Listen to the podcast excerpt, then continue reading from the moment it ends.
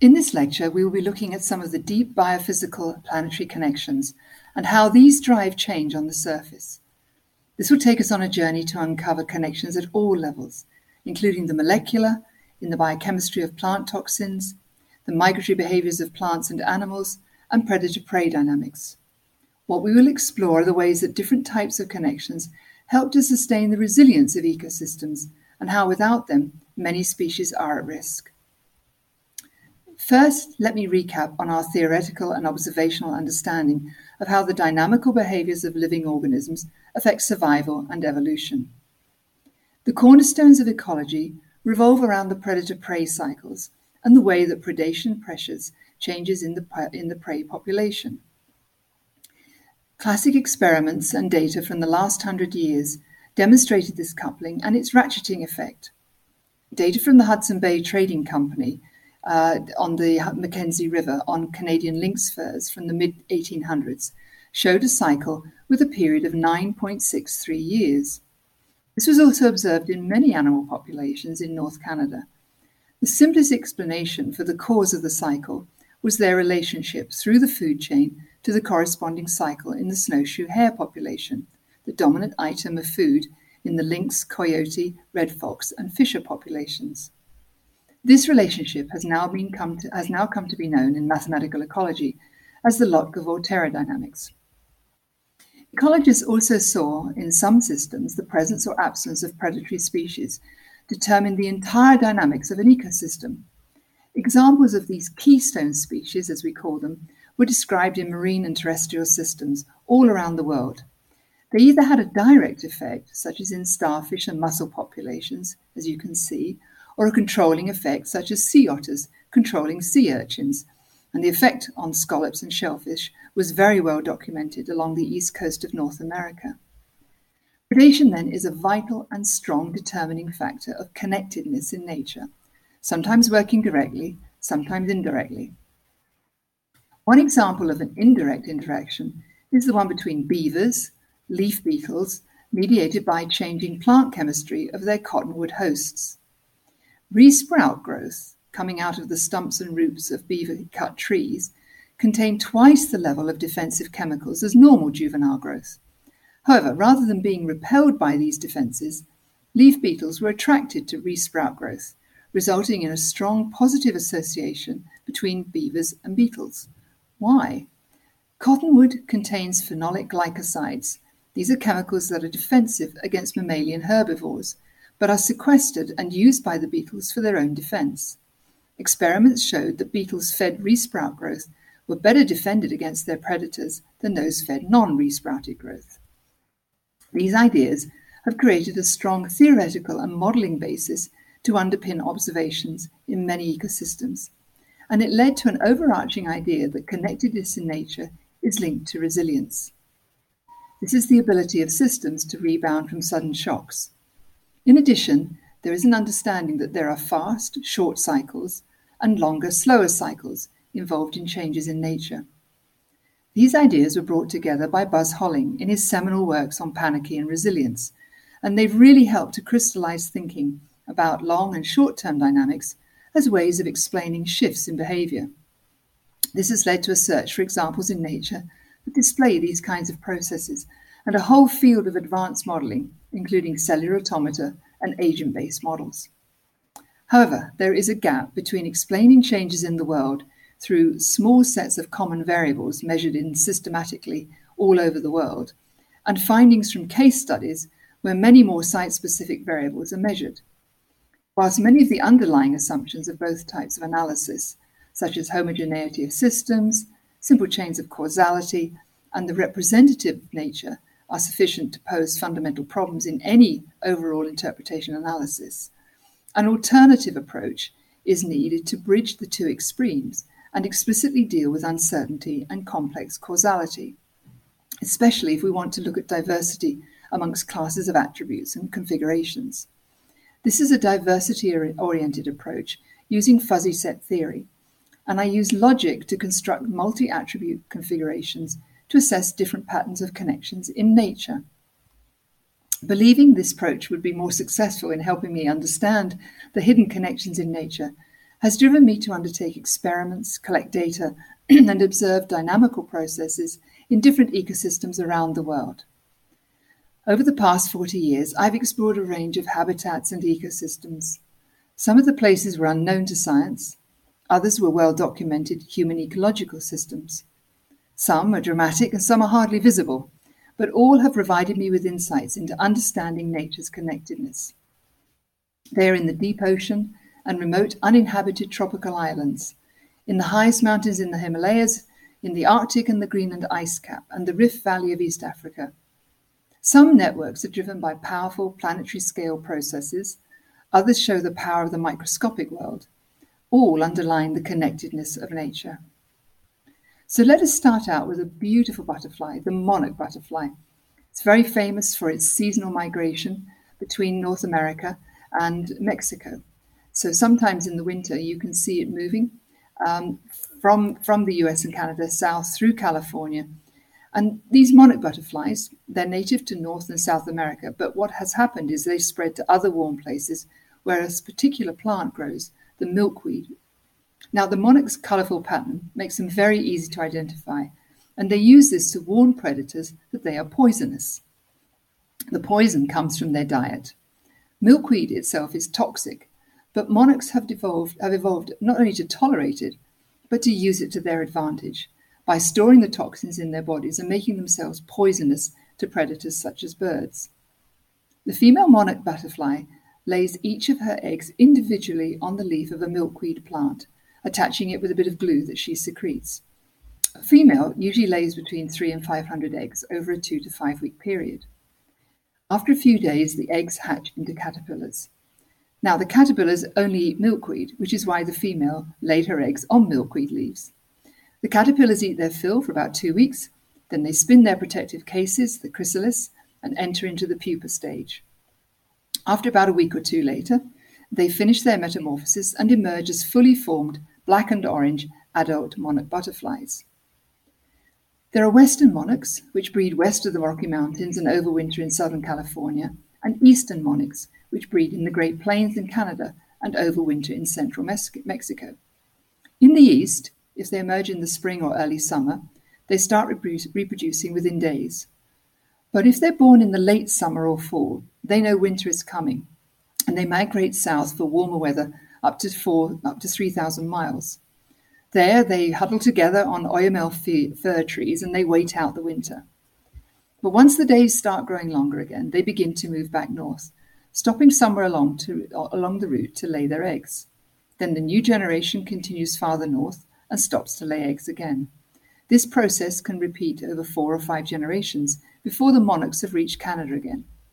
In the west, monarchs head to the California coast for the winter stopping at one of several known spots along the coast to wait out the cold. When spring comes, they disperse across California and other western states. So the question is how do monarchs make such a long journey? Well, we know they use the sun to stay on course, and they have a magnetic compass to help them navigate on cloudy days. And they have a special gene for highly efficient muscles, which gives them an advantage for long distance flight. But the question still remains how is it possible that they can stop on the way and actually continue on a journey which is multiple ge- generations away from them in terms of memory? We still don't have an answer for that. But very sadly, Western monarchs have declined by more than 99% since the 1980s, and Eastern monarchs by 80%. It's mainly because of the disappearance of milkweed. Milkweed, which is the only place that monarchs will lay their eggs and the only food that caterpillars eat, um, used to grow in and around agricultural crops but the removal of milkweed from fields in recent years, as well as the increased use of herbicides and all that mowing alongside roads and ditches, has really significantly reduced the amount of milkweed available. Climate change is also a concern for a number of reasons. Monarchs are very sensitive to temperature and weather changes, so climate change can affect biological processes, such as knowing when to re- reproduce and when to migrate. And there are also many more extreme weather events which negatively affect their overwintering habitats, as well as the availability of milkweed in their breeding habitats. So these climate change is directly affecting their survival. Too hot or too cold, and the monarchs will die. Meanwhile, other insects are responding positively to changes. Budworm caterpillars are now found on the branches of northern pine forests. Um, and what they do is they eat the fresh buds off, setting off a sort of epic chain of reactions.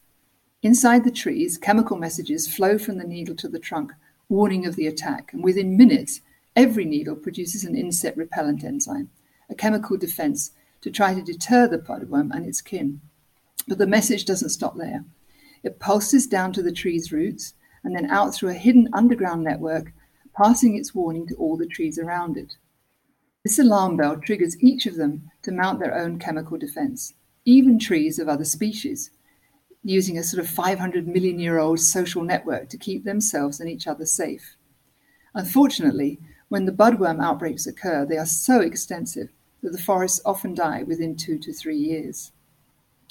This connection between trees comes from below ground in something called is a microbial network of bacteria and fungi and is now known as the mycorrhizal network or the Wood Wide Web. In the 1990s, the world of below ground communication was barely thought about. So, when I undertook research with one of my students, Ruth Hendry, I started to look at the role of memory in forests. Didn't know how it would be delivered, but I wanted to know how important it was. What we did was we studied the behavior of a 500 year old mosaic cycle in the beech forest in southern Germany. What we found was that the stress of heat stroke could cause the death of a beech tree. And when it fell down, it left a gap. That meant that the next beech tree was also exposed to sunlight. But without some kind of memory, the pattern that emerged in the forest would have been completely random. However, when our models were run with memory embedded in them, we could actually see the pattern emerging, showing a succession of gap, birch trees, mixed forest, early beech, and elderly beech. What we could observe was the dominant role of memory. And this served to amplify the clumping mechanisms, such as radiation and early colonization, and kept randomization through death by senility at bay. Now, the adaptive behavior of trees and other plants can be altered when linked to neighboring plants by mycorrhizal network.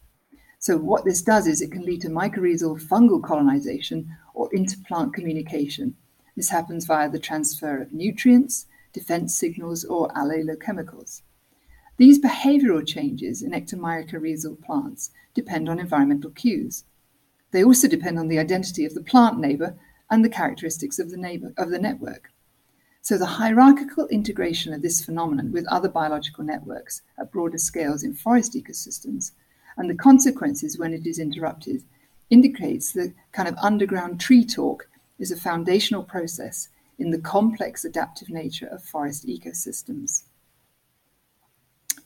For decades, selflessness exhibited in eusocial insect colonies, where workers sacrifice themselves for the greater good, has been explained in terms of genetic relatedness.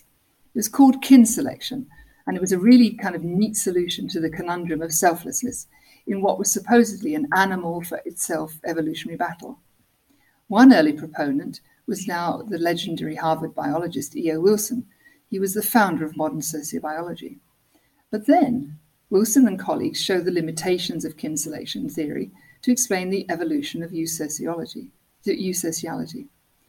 According to the standard metric of reproductive fitness, insects that altruistically contributed to their community's welfare did not do so for themselves, and they didn't reproduce, so they had a reproductive score of zero. Therefore, they shouldn't really exist, except as aberrations. But they're common, and their colonies are incredibly successful. Only 2% of insects are eusocial, but they account for two thirds of all insect biomass. Kin selection made sense of this by targeting evolution at shared genes and portraying individuals and groups as mere vessels for those genes. Before long, kin selection was a cornerstone of evolutionary biology and it was invoked to help explain social and cooperative behavior across the animal kingdom, even in humans. But kin selection um, is a problem because it simply doesn't fit the data. Now, at first, eusociology, sociology was seen only in insect species whose reproductive biology makes fertilized eggs grow into females and unfertilized eggs into males. As a result, sisters share more genes with each other than their offspring. So, through a kin selection lens, eusociality makes sense. Sisters are driven to work for each other, not their less related offspring. But Then eusociality was found in other insect species, in termites, aphids, along with snapping shrimp and naked mole rats, in which siblings were no more related to each other than to their offspring. So the correlation between high genetic relatedness, inclusive fitness in the kin selection argo, and eusociality was no longer held. Then came along a paper by Martin Nowak and by Wilson, and what they found was that, well, they ran lots and lots of mathematical models to try to uh, look at the gap and concluded that inclusive fitness theory only applied to a very small set of all the possible models. Outside of that subset, it didn't work. So they thought about an alternative theory. It was based on standard natural selection, but it had a twist. So after starting with a focus on a single founder, they saw that selection would move to the level of colony. From this perspective, a worker ant is something like a cell, part of a larger evolutionary unit, not a unit unto itself. Their model proved that looking at a worker ant and asking why it is altruistic was the wrong level of analysis. The important unit is the colony. So, starting out with solitary insects near to food sources, they develop genetic mutations that cause them to feed its offspring rather than letting them fend for themselves. This progressive provisioning is widespread in insects. After this, offspring that stayed near the nest rather than leaving would instinctively recognize that certain things needed to be done and do them. This can be seen in the real world when two normally solitary wasps are put together. If one builds a hole, the other puts an egg in it. The other sees the egg and feeds it. The team hypothesized that this would be enough to form a small but real colony and from there, eusociality could emerge from an accumulation of mutations that led to a hyperspecialization of tasks, limited reproduction for queens alone, and favored the colony's success above all else. So within this colony, a queen would be analogous to a human egg or sperm cell, a unit that embodies the whole. Worker self sacrifice is no more nonsensical, then, than that of a white blood cell. In our next stop, we see this in real life we go to East Africa and to the Rift Valley, where I've been studying the Mau forest ecosystem, including the social structure of bees. These bees are nurtured by the Ogiek people, one of Kenya's oldest tribes, living in the Mau forest and other forests around Mount Elgon near the Ugandan border. The current population of Ogiek is around 20,000 and they're divided into groups and clans. Their way of life is based on the natural resources provided by the forest they're hunter gatherers and apiculturists. That means looking after bees. At one time, beekeeping was carried out exclusively by men, in particular the community's elders, who were entrusted with constructing the hives and harvesting honey without damaging the trees. The traditional hives, large cylinders of red cedar, which is a wood resistant to parasites and elements, are hung from tall trees. Today, women are also getting involved in beekeeping, but they manage top bar hives near the ground. But the men continue to practice beekeeping in the trees. They use vines to help them climb, and they burn dry moss to smoke the hives prior to harvesting the honey. The life of the Ogiek is uniquely bound up with the different kinds of bees they look after in the forest. The small black African honeybees prefer the, the nectar produced by Dombeya goetzenii, the, the flowers of that plant, and that gives the honey collected in August its sort of characteristic whitish grey colour and unique flavour. Honey harvested in December is instead slightly yellow in colour, and honey from February and April varies from reddish to almost black. The different types of bees are associated with different plants and flowers. So the stingless bee, Segemetiat agosomeg, that nests in the ground, Gapsawet, known to produce sweet honey which induces vomiting upon eating. Kipirigai is dark in colour, um, and that bee is not aggressive. Ngwan produces bitter honey, and Somosireg is brown in colour, aggressive as well. Now, there is some evidence, talking to members of the tribe, that the different bee types can form a network across areas of the forest, communicating with each other through variations in their waggle dance as to the direction and distance of nectar, and possibly through chemicals. The bees are then potentially connected together to behave like a superorganism. Our next stop takes us to look at another type of superorganism, the coral reefs around the remote, uninhabited ocean, archipelago known as the Chagos Islands in the Indian Ocean. It's known to many because of the recent ruling on the removal of the population during the 1960s to make way for the US military base on Diego Garcia.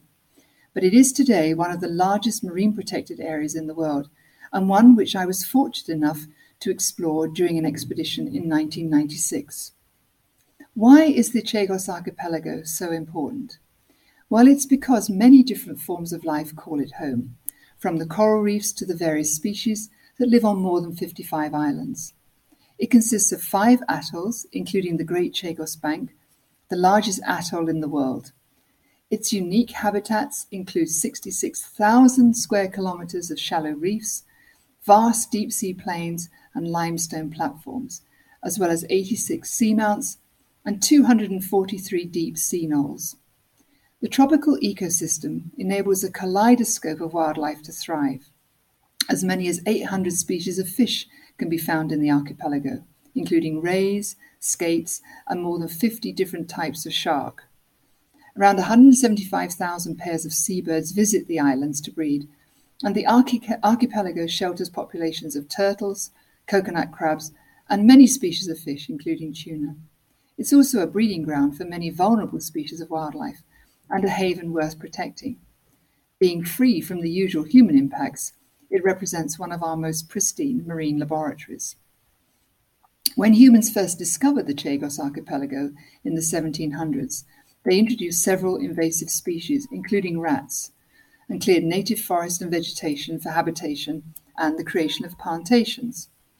Coconut farming ceased in the 1970s, but as a legacy of the plantation era, every island farmed for coconut had invasive rats. By managing the abandoned coconut plantations and eradicating the rats, a more natural seabird driven ecosystem is regenerating, resulting in healthier islands and coral reefs and creating a refuge for natural biodiversity. Over the past decade, the archipelago has seen two significant episodes of coral bleaching due to extreme sea temperatures resulting in high levels of coral death and a reduction in how well the reefs function.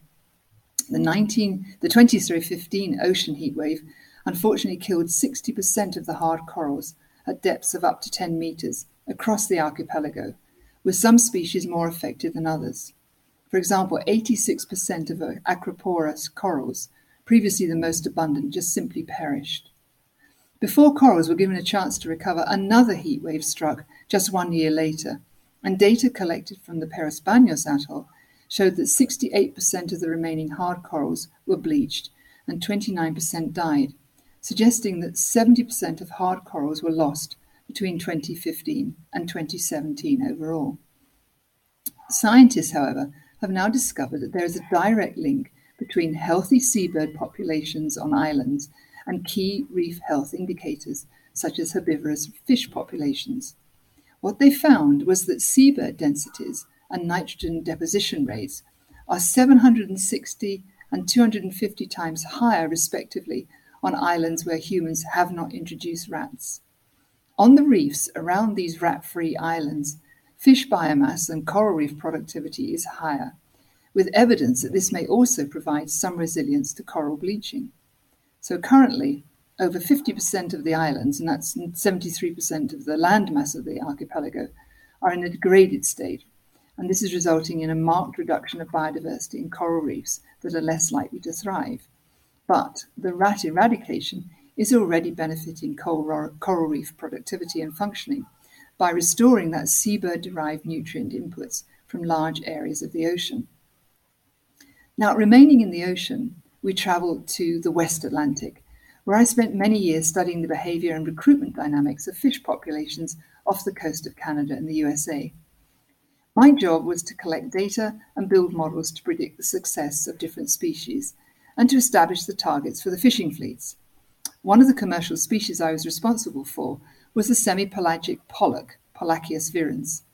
Unlike its demersal counterparts, cod and haddock, the pollock didn't seem to fit the predator prey model or the provisioning models of recruitment success. What made pollock different to me was its reproductive behavior, which placed mature fish in the middle of the water column, potentially exposing them, as well as their eggs and larvae, to a wide range of different oceanographic processes. In this sense, pollock behavior was a bit more like herring and sardines. But wasn't, what wasn't clear to me was the extent to which predation and cannibalism determined the success of young fish to survive to the age of recruitment. The patterns in the fishery suggested otherwise. We didn't know where pollock spawned, but looking at the physical world in which pollock eggs and larvae could emerge made me think about not only small scale oceanographic processes, but also the large scale ones. Now, the largest of these in the region is the Gulf Stream. Its fast moving waters move large pelagic species such as tuna and swordfish and sharks on long journeys from the Caribbean up to the northern waters and across the Atlantic to the east. Remote sensing imagery, which had just begun to be available, uh, projected. I, I used it projected to project the movement of the Gulf Stream and the eddies spinning off it to see if there was any spatial correlation with the pollock populations. Well, there was more than a hint that this was the case. So, armed with a model and a seagoing research trawler, I went to sea to find out if my hypothesis was right. If we found mature fish in or near gyres and eddies that were tracking offshore, then in two to three years' time, recruitment success would be low if we found mature fish in eddies tracking onshore, then the prediction was that recruitment would be high. We tracked the eddies, and our first success was to find pollock spawning in the waters of a series of eddies spinning off the Gulf Stream along the continental edge. This time they were caught in the onshore movement. My prediction was that in two years' time, the pollock stocks would be positive. This was the first time an early detection system had been used, and it proved to be successful. Subsequent surveys showed that the mere physicality of the ocean was enough to determine the annual fluctuations. Deeper underwater, along the edge of the continental shelf of Canada at more than 1500 meters, lies a different world, a world of canyons and wide open spaces. In successive research surveys, we found different species were concentrated in different areas with very little overlap. For example, in the Carson Canyon, out on the edge, we found the major concentrations of surf clams. To the north were the northern shrimp, and even more interesting was the discovery of recovering populations of halibut. Now, in the early 1990s, the Northwest Atlantic Ocean underwent a massive fisheries driven ecosystem shift, primarily due to overfishing in the cod stocks.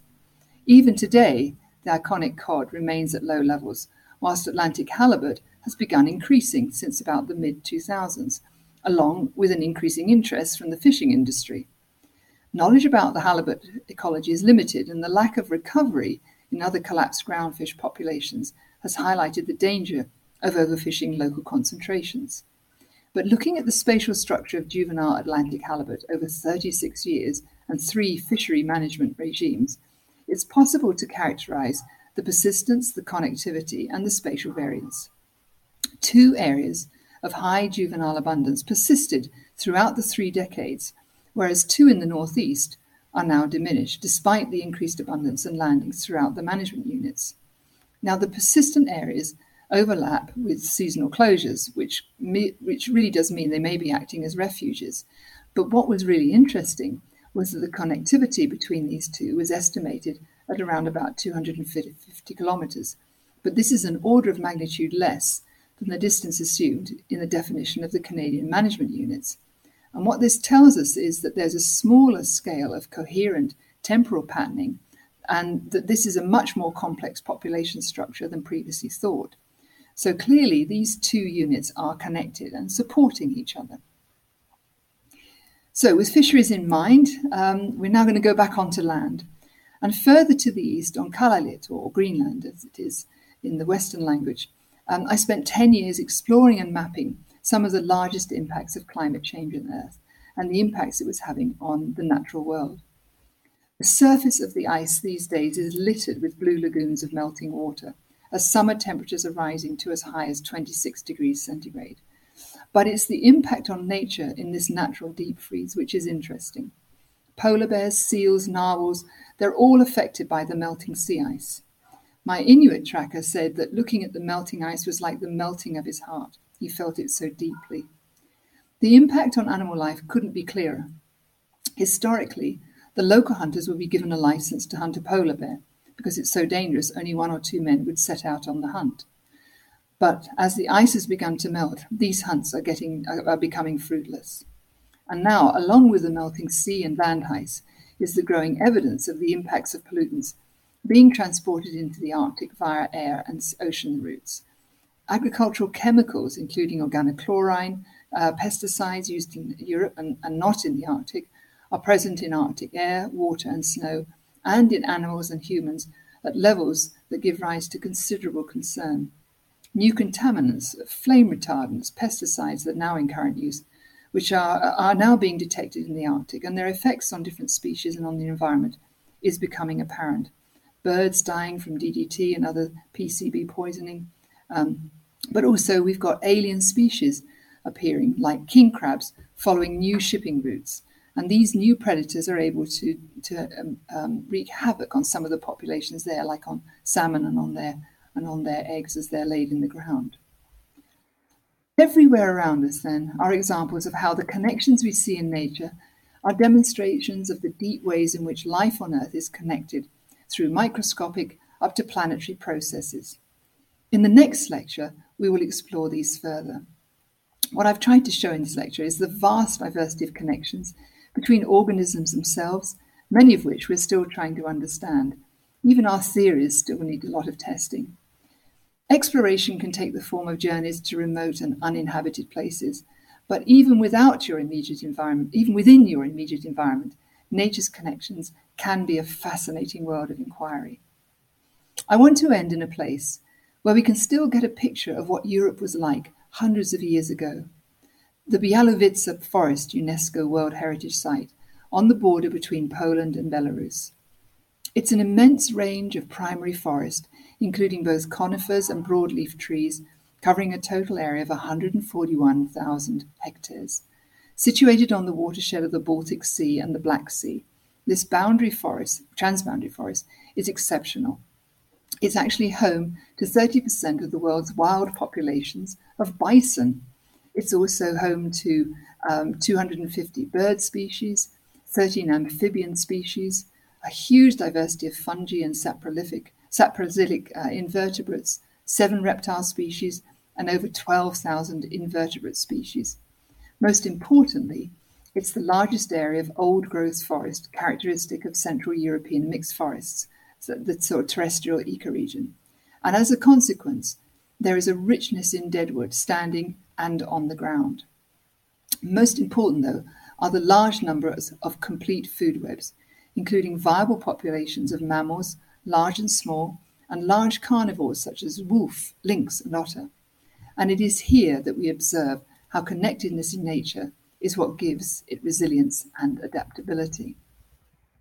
Let me leave you with a film I made while I was at the European Environment Agency as part of a series of short documentaries called the Environmental Atlas about Europe. As the park warden, Martin says, you do not need to know everything to see the beauty. I hope you enjoyed, and I look forward to speaking to you very soon in the future at the next lecture. Thank you.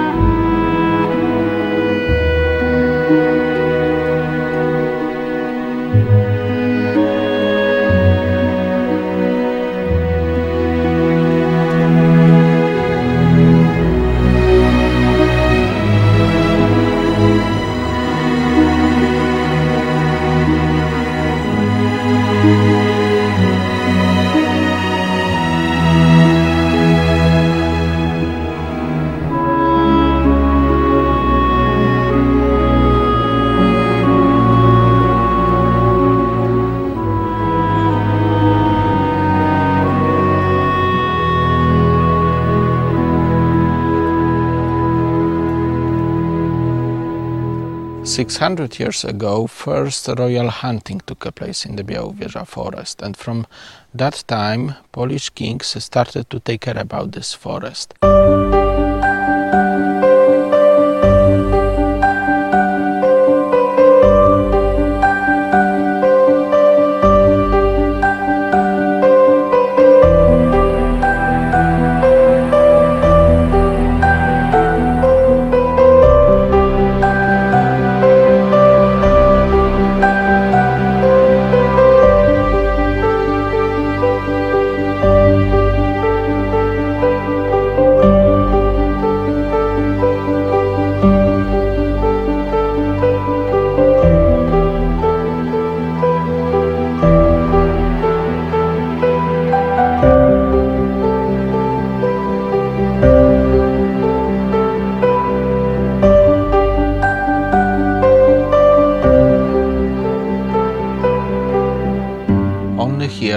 Can see a ecosystem which is function without human touch.